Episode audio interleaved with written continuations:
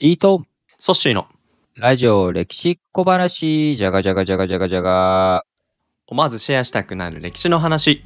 ということで、えー、衝撃的なね、12月2日のスペイン戦の勝利から2週間が経った今日金曜日の配信でございますが、はい。えー今日もですね、えー内容はあー前回に続きまして、フェリペ2世を取り上げたいと思います。前回、フェリペ2世という人物の時代、えースペインがいかにえー強大な国だったか、うん。まあ、そしてその後ね、あのーまあ、ちょっとお滑り込んでいってしまうところをね、無敵艦隊負けたっていう話うん。をちょっと、えーしたりとかもしましたけれども、まあ、基本的にフェリペ2世の時代というものは非常に、えースペインという国が強かった時代というわけで、まあ、領土が非常に多くて、大きくてね、日が沈まない国だったわけです。大きいなんてもんじゃないですよね。地球一周って感じですよ。うん地球一周ぐるりとね、ずっとうん。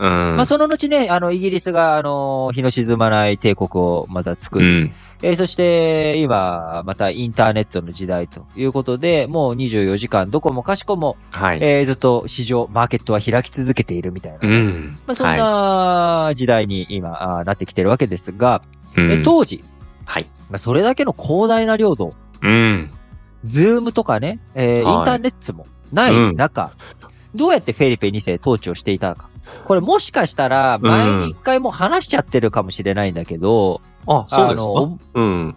おおわかんない。もしかしたら話した気もするんだけど、うんうんまあ、ソッシーが覚えてなかったらもう一回やっていいと。今結構、マジでソッシー覚えてないって顔してるから、多分話さなかったのかな？どう、なんか、フェリペ2世、どんな風に統治をしてたと思う、いや、なんか、あのね、もともとコロンブスの話じゃない大航海時代っていうところのイメージから、まあ、スペインっていうところから、もういろんなところ出張しまくって、それぞれの国で、まあ、幅利かしてブイブイはしてた、そんなフェリペ2世だったかなってイメージでしかないですけど。そんなに移動できちゃう？え、風任せの時代だよ。風任せ、えーでもなんか、なんか、かかっちょいい船とかたくさん持ってそうで、意外と、時間はもちろんね、かかりますけど、行けちゃいそうじゃないですかね。でもその言ってる間にじゃあ本国の政治どうするのとか。確かにねなんかあフェリペ2世いないから今のうちにクーデター起こしたろうみたいなこともなってもおかしくないし、うんね統治をどうするかということで、まあ彼自身がやったことというのは、もう完璧な官僚システムを作り上げていくというか、書類決済、はい。うーん。もうこの書類決済システムをはい。完璧に築き上げていくっていうことを、フェリペ2世はやったわけですよ。だから自分はドーンと一ところに構えて、うんうん。あーもう各地から報告を上げさせる。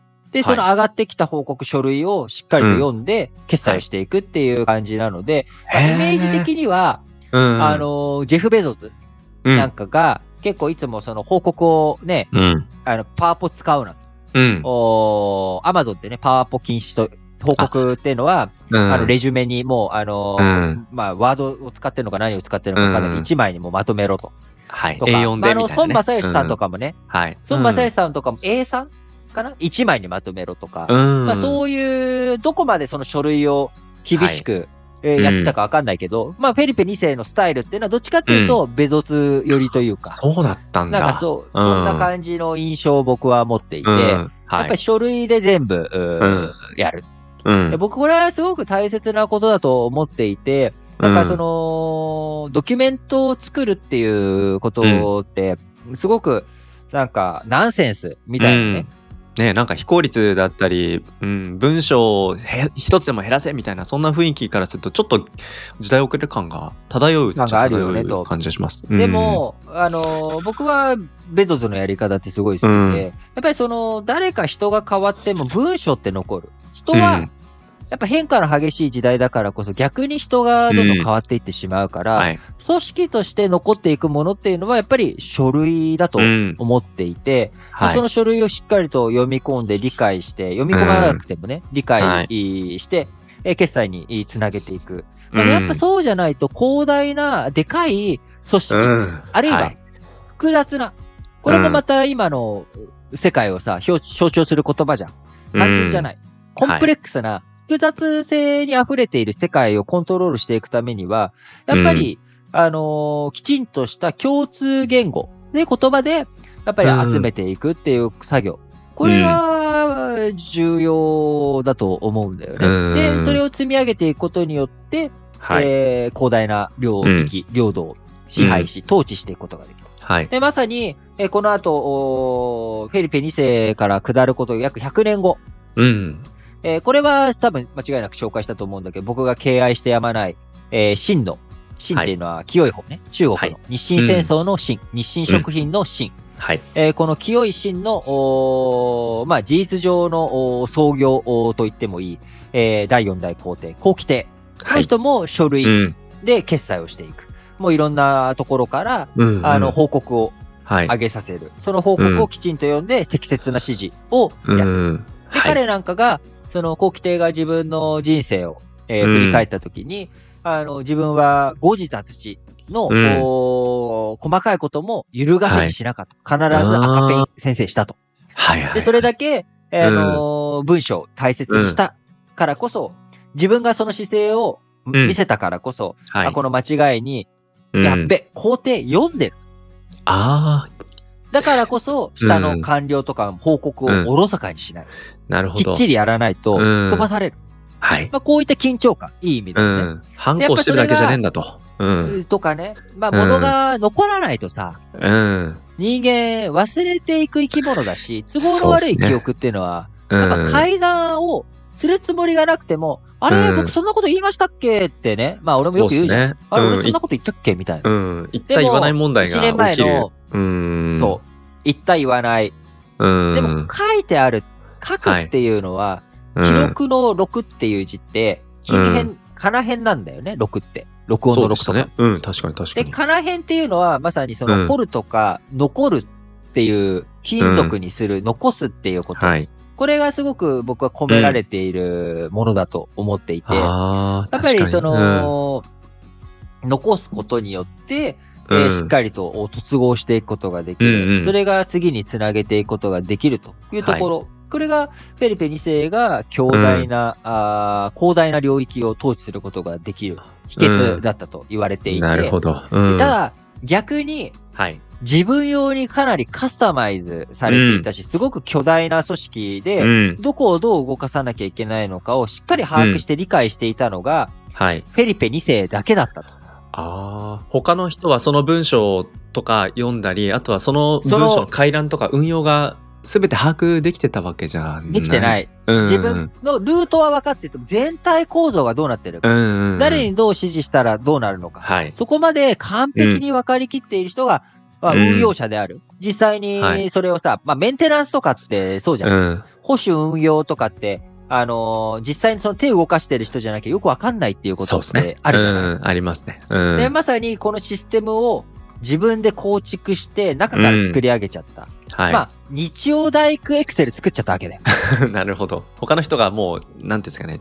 ちょっと関数変えようにもどこ変えたらいいかわからないっていうようなどこ。どこかな？ど、どこが、あの関数なのかうな、んどこが直打ちなのかなとか、あれどこでこれ変数定義してるんだろうとかね、うん。どこに繋がってんだろうとか。うん。どこに繋がってるんだろうとかが、パッと分かりづらくなってしまってうんいたんじゃないかなって思う。ないうん。その結果、フェリペ2世の後継ぎ、うん後継者たちが、うん。この広大な帝国をうん。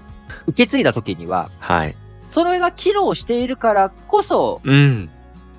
この領域を統治できてたわけだから、それが機能しなくなるっていうことは、まあ、うん。緩やかな衰退というものが始まっていってししまう。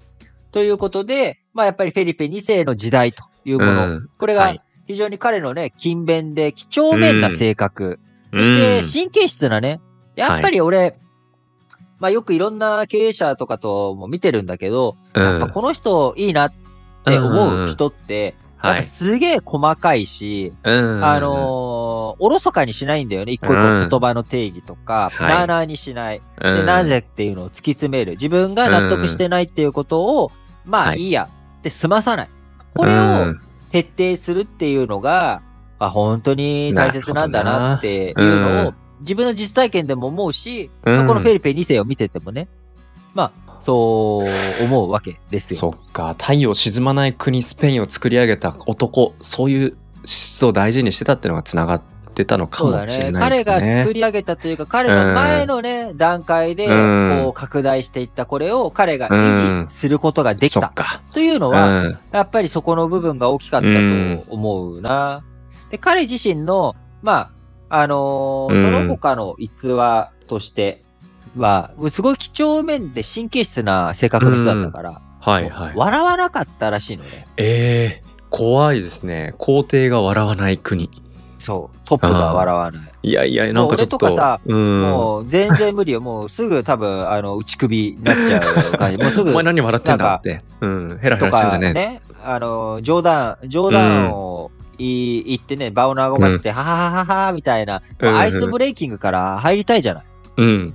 ところが、そのフェリペ2世さんっていうのは全然笑わないと。で、あー彼がはい。唯一笑ったと言われているのが、はい。お隣、フランスで起きた。うん。当時16世紀っていうのは、ルターのはい。宗教改革。これが始まったという、一般的に言われるのが1517年、95画条ね、うんあ、の、ルターが紅白文を書いてっていう、これが1517年で、その後、まあ、プロテスタントと、こう、カトリックの争いというものが非常に白熱していたのが16世紀。うんうんうん。で、スペインっていうのは、まあ、イスラム教徒を追い出して、えーレコンキスタ、はい。再度イベリア半島をキリスト教徒、カトリックのものに取り戻したっていう自負心からも、強烈なカトリック信者だったわけよ。なるほど。信仰心が熱かったわけですね。うん。そう、このフェリペ2世という男は。で、お隣フランス、ドイツ。うん。ここはもうドイツなんかはもう、もう、ね、あの、新、あの、新旧両方、うんまあカトリックも、えープロテスタントもすごい争いをして、うんでも、それは戦争にならないように、一応、あの、お互い口突っ込まないようにしようねっていううんことにして、まあ、はい。宗教戦争っていうのは17世紀に30年戦争に持ち越しということになってるんだけども、間にあった、スペインとドイツの間にあったフランスでは、うん。カトリックとプロテスタントの争いが非常に激しく、過去うんえーこのラジ歴でも、おーね、三アンリの戦いとかでご紹介、あしてたありました、ありました。うん。バルテルミの虐殺っていう、うん。まあ、カトリック教徒が、ね、あのープロテスタントをこう虐殺するってう。いうん事件、はい。事故、事件、うん。事。件が起きてしまった時に、このフェリペ2世が、サはンバルテルミの虐殺でプロテスタントがね、大量に虐殺されましたという報告を受けて、い。はい。初めて笑う。そそれ、僕からすると、え、笑うところなの？いや、人死んでんじゃんみたいな感じですけど。多分だから、うーふふん。ふふふまあ、どれぐらいのね、勢いで笑ったかわかんないけど、うん。やっぱり神の正義がうん。成し遂げられて微笑んだなるほど。え怖いな。以降、一生笑うことはなかったと言われるぐらい。まあ、なんかすごい、こう、まあ絶対上司にしたくないよね。したくないっすよ。きついっすね。なんかメンタルブレイクしそうでならないな。俺さっきなんかすごくね、やっぱり、うん。こう、経営者とかトップに立つものっていうのは、そう細かいさとか大切だけど、やっぱさ、ねえ、ここまであれしちゃうと、やっぱちょっとうんも怖すぎだよね、といやいうそうですことで、ね。うんはい。ということでね、今回もあの、フェリペ2世についてのお話をさせていただきましたが、えー、皆さん、本当に今週もありがとうございます。うんありがとうございま12した月もね、もう、あっという間に半分が過ぎ去ろうと、おー過ぎちゃったね。もうう、ん。2月、あ12月16日でと。もうのこ、はい今年も残すところ、えー半月ということになっておりますがあっ、という間です。えー皆さん、どうか、えー体調、ね、うんえー崩さぬように、日々、えー健康に過ごしていただきながら、はい。行き2023年に向かって頑張っていきましょましょうう。。えー今週、本日のお相手は、私、リートンと、私、ソッシーでした。バイバーイ。バイバーイ。ラジ歴をお聞きいただいている皆さん、いつも本当にありがとうございます。ラジ歴では、このメインチャンネル以外にもですね、日曜ラジ歴や新聞解説ながら聞き、日本史総復周辺の全エピソード、えこちらをラジ歴会員サイトの方で公開しております。ぜひ、こちらの方のね、会員サイトにも皆さん登録していただければと思いますので、概要欄の方に会員サイトへの URL、登録方法こちらを記載しております。メールアドレスがあれば登録誰でも、どなたでもできるようになっておりますし、お聞きいただく際にはですね、ブラウザ経由とはなりますけれども、インターネット環境があれば皆さん聞くことができますので、ぜひ会員登録の方よろしくお願いします。